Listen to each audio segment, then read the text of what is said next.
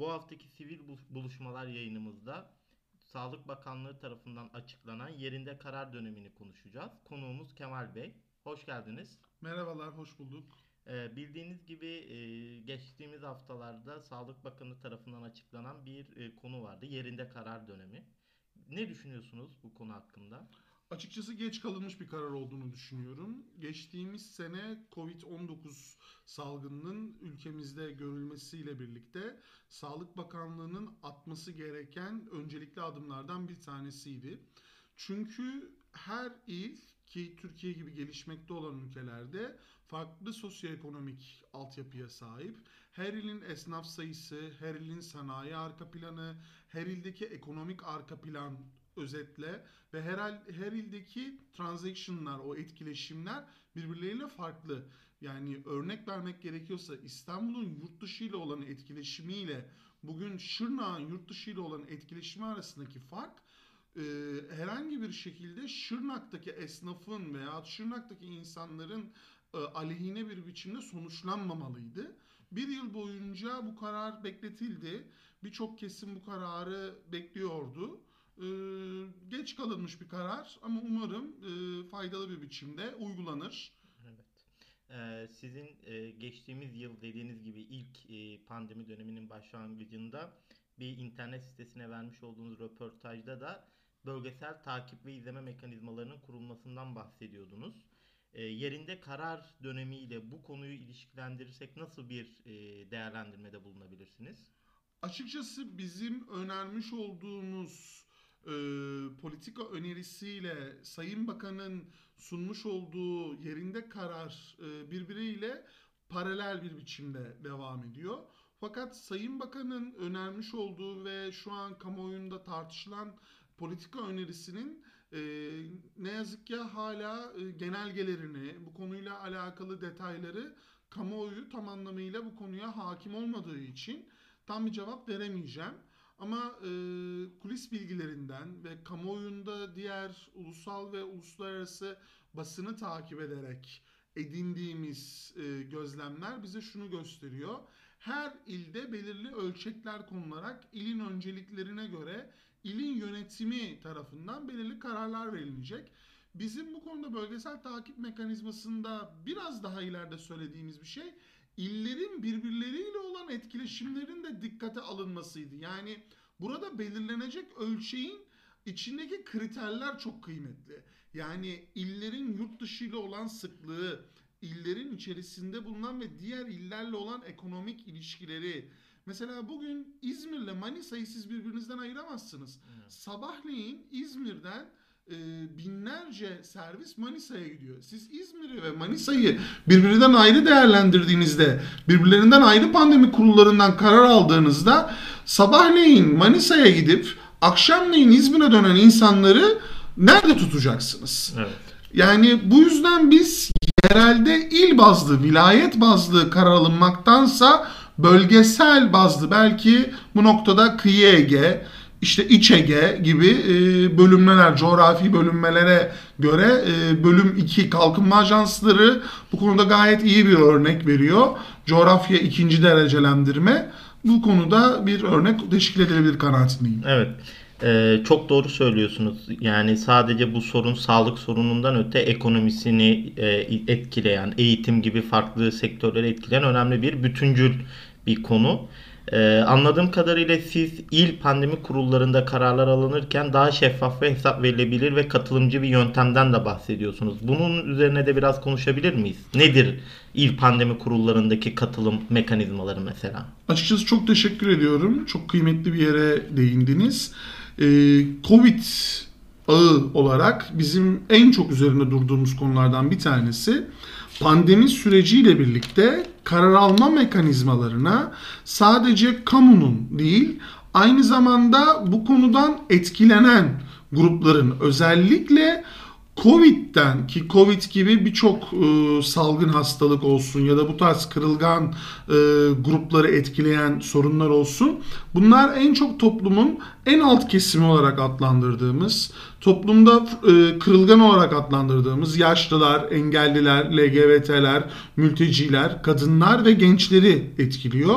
bu grupların etkilenme oranlarını, bu grupların karşılaşmış olduğu sorunları, bu grupların temsilcilerinin bizatihi İl Pandemi Kurulu'nda kendi temsilcileri araçlarıyla bilgilendirmeleri, kendi temsilcileriyle kamu kurumlarına, karar vericilere öneri sunmaları çok elzemdi. İlk başta bunu ifade ettik.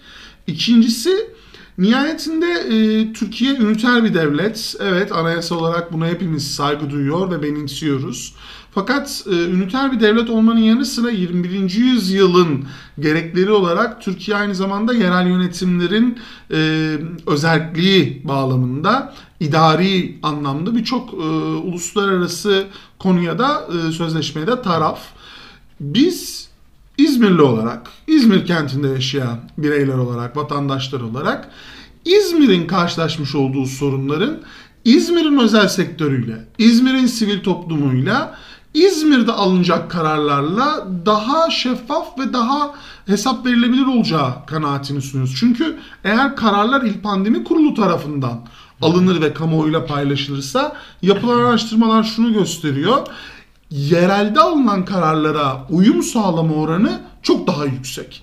Ki biliyorsunuz salgın süreçleri tüm dünyada bütün politik, güncel politikten bahsediyorum bu arada. Evet. Tabii ki de bizim şu an konuştuğumuz konu dahi genel anlamda polisi Latince o kavrama dahil oluyor.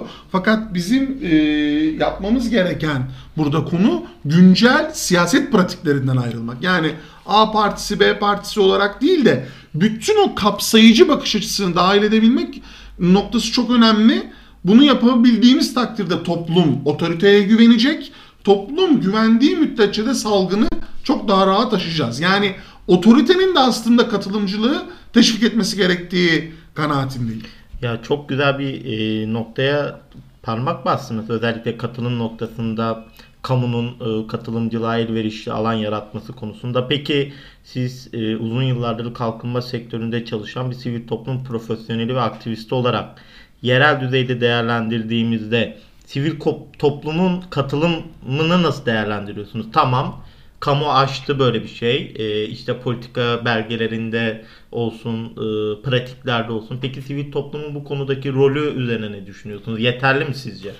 Sivil toplumun bu konudaki rolünü tartışabilmemiz için öncelikle sivil toplum acaba bu konuda herhangi bir kapasite içerisinde mi değil mi ona bakmak gerekiyor. İzmir bağlamında konuşacak olursak İzmir çeperde kalan bir kent olduğu için İstanbul ve Ankara dışında kalan bir kent olduğu için ne yazık ki yapılan araştırmalar İzmir Kalkınma Ajansı'nın olsun veya İçişleri Bakanlığı'nın olsun veya diğer Avrupa Birliği'nin e, sivil toplum izleme e, konusunda yapmış olduğu Türkiye 3. Sektör Vakfı'nın güncelde yayınlamış olduğu bir rapor vardı yanılmıyorsam geçtiğimiz sene bu konuyla ilgili. Türkiye'de sivil toplumun bir kere e, genel bir kurumsallaşma sorunu var. Bence pandemi biraz da bunu da ortaya çıkardı. Yani tüm çıplaklığıyla aslında hak temelli bir sivil toplum örgütlenmesi içerisinde olmadığımızın izleme ve savunuculuk, lobicilik, kampanya geliştirme yapamadığımızın bir nevi lütuf siyaseti, bir nevi yardımseverlik siyaseti, bir nevi belirli sosyal yardımlara uğraş, ulaşma konusunda bir tool, bir araç olarak konumlanan ne yazık ki e, garip e, yapılar olarak görüyorum. Yani tam olarak sivil toplum değil. Açıkçası bunlar e, Sovyet e, döneminde ve post-Sovyet coğrafyasındaki e, bizim GONG olarak adlandırdığımız government oriented yani devlet destekli, Evet. e, kamu destekli e, bir nevi bizim babalarımızın döneminde sarı sendika derlermiş. Siz de hatırlarsınız. Bunlar Evet, evet. bence sarı STK'lar. Yani gerçek anlamda hak temelli, aktivist olarak çalışan sivil toplumun e, gücü e, pandemi döneminde görüldü de. Bir de böyle bir artı da var. Yani hak temelli çalışan, bugün e, aktivist olarak çalışan, büyük binalara sahip olmayan, buradan e, ismini belki verebiliriz Hacer Hanım. Mesela tek başına bir aktivist olarak Evet. e, derin yoksulluk ağı diye bir ağ kurdu. Ciddi de etkide bulunuyorlar. Yani e, gerçekten pandemi yoksulluğu da tetikledi. E, Hacer Hanım'ı da buradan saygıyla anıyoruz. Aynen. Peki siz e, sürekli dirençli sivil toplum diyorsunuz. Nedir dirençli sivil toplum? Dirençli sivil toplum esasında karşılaşmış olduğu sorunlara karşı sadece yapısal anlamda değil, kentinin, kendi kentinin karşılaşmış olduğu ya da ülkesinin karşılaşmış olduğu sorunlara karşı bir biçimde o afete karşı cevap önerebilen, kendiliğini de kendi kurumsal sürdürülebilirliğini de bununla beraber besleyen. Şimdi İzmir'de biliyorsunuz e, son dönemde 30 Ekim tarihinde üzücü bir olayla karşılaştık. Buradan e, depremde hayatını kaybedenlere tekrardan taziyelerimizi iletiyoruz ailelerine. Şunu ifade etmek gerekiyor. İzmir bu konuda çok yetersiz olduğunu tekrar görmüş olduk. Evet afet, arama kurtarma, deprem sırasında gerçekten ciddi anlamda mucizevi olaylar yaşandı. İtfaiyecilerimiz olsun, vatandaşlarımız olsun, gönüllülerimiz olsun bu konuda büyük şehrinden mülki idaresine, merkezi idareden Evet. herkes bir şekilde el ele verdi. Konuda ilerleme sağladık. Konutlar yapılıyor. Yerel yönetim bu konuda mücadele ediyor.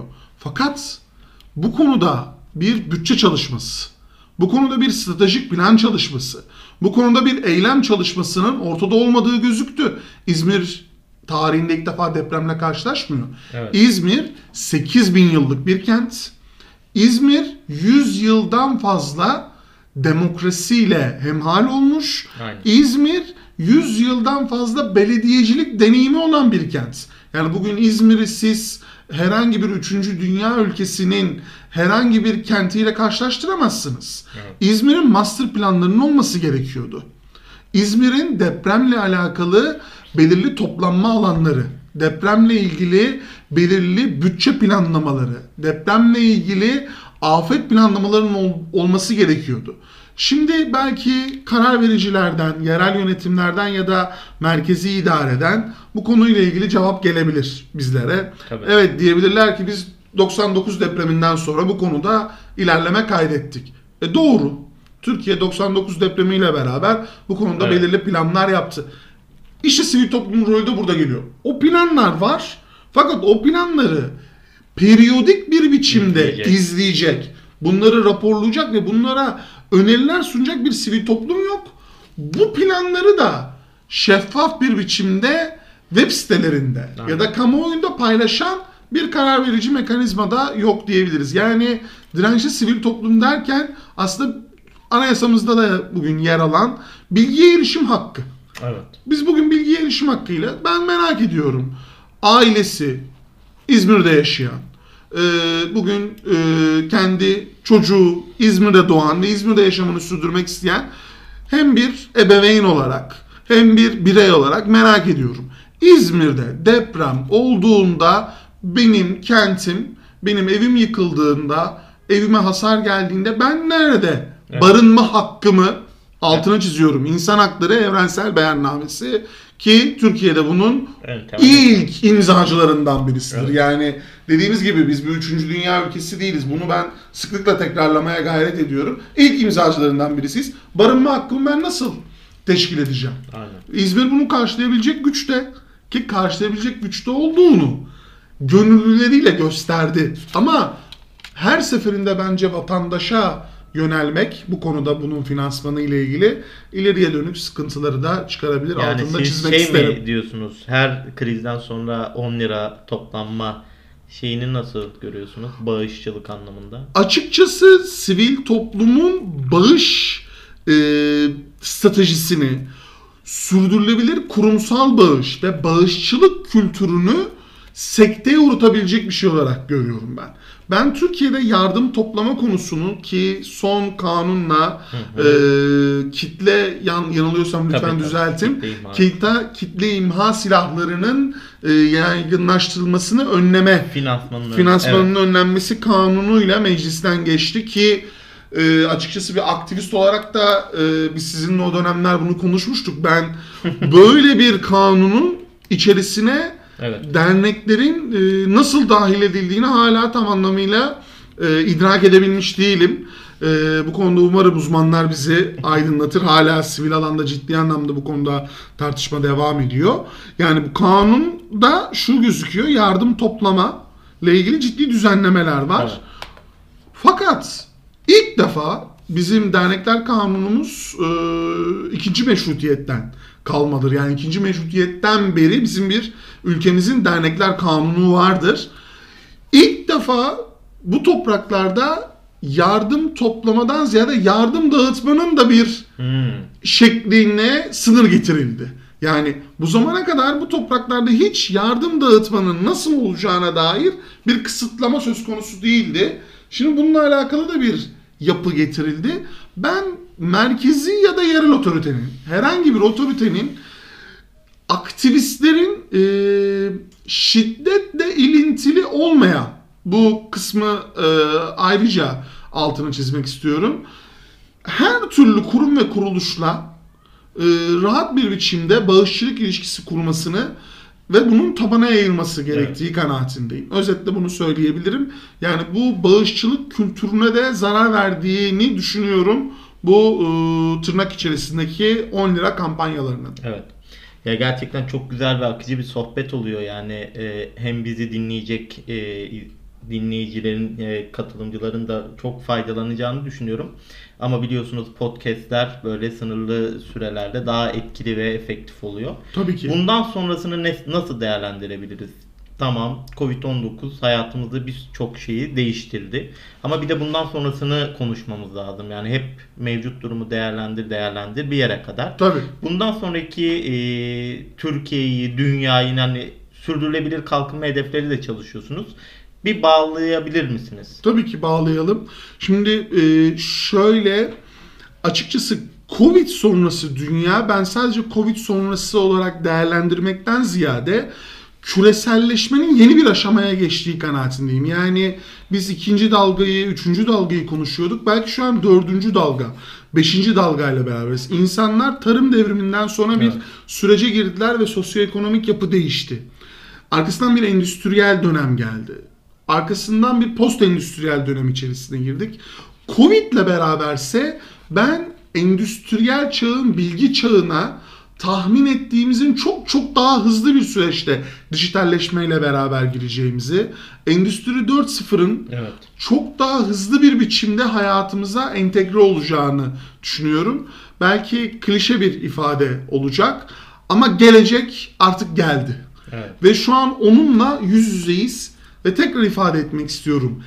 Tarım toplumundan hala endüstri toplumuna geçmenin ekonomik ve sosyal sorunlarını yaşayan ve bunu siyasette her gün gördüğümüz Türkiye eğer bu çağı da yakalayamazsa bugün ne yazık ki gururla söyleyebildiğimiz ve elimizde tutabildiğimiz o 100 yılı aşkın demokrasi deneyimimiz, coğrafyamız içerisinde bir vaha olarak yani bugün evet Türkiye'de ciddi sıkıntılar söz konusu. Yerelde de, ulusalda da, uluslararasından da bunlar bir Evet. sıkıntı ama ne diyoruz? Etrafımıza bakıyoruz. Daha bugün Ermenistan'da bugün çok e, üzücü Aynen. olaylar oldu daha sabahleyin. Yani coğrafyamıza baktığımızda Türkiye bir vaha. Bir çöl ortasında bir vaha ekonomisiyle, insan sermayesiyle, e, birikmiş devlet kültürüyle Evet. büyük potansiyele sahip. Ama eğer biz bunu bu dönüşümü de yani dijital dönüşümü de değerlendiremediğimiz takdirde bu vaha olma özelliğini yitirebiliriz diyorum. O yüzden Covid Türkiye için ciddi sıkıntılar barındırmakla beraber dijital dönüşümü yakalayabilecek sivil toplum başta olmak üzere KOBİ'ler için Tabii. ve kamu için büyük bir fırsattır. Ee, Bunun altını çizmekten yanayım. Ben Covid-19'a tabii ki de büyük ölümler oldu. Ciddi sıkıntılar yaşandı. Ben şahsım Evet. kendim de e, Covid'e yakalandım. Ama Covid bizim gibi gelişmekte olan ülkeler için büyük bir fırsattır. Tedarik zincirinin özellikle Güneydoğu Asya'dan Aynen. kayması ile ilgili e, uzun uzun tabii bu podcast'i de şey yapmayalım artık. E, Türkiye için büyük bir fırsat olduğunu düşünüyorum. Umarım uzmanlar, sivil toplum çalışanları, aktivistler, karalıcılar bu konu hakkında daha derin düşünür ve tartışırlar. Ya gerçekten konu konuyu açıyor. Endüstri 4.0 dediniz çok güzel. İşte Türkiye'deki insan sermayesi buna uyumlu mu? Belki bir sonraki yayınımız bu konu üzerine olur. Memnuniyetle. Ben geldiğiniz için çok teşekkür ederim. Çok keyifli bir yayındı. Benim için de öyle. Ee, sivil buluşmaların e, bu yayınında birlikte kalkınma e, uzmanı Kemal Bey ile konuştuk. Bir sonraki yayınımızda görüşmek üzere. İyi günler dilerim. Görüşmek üzere.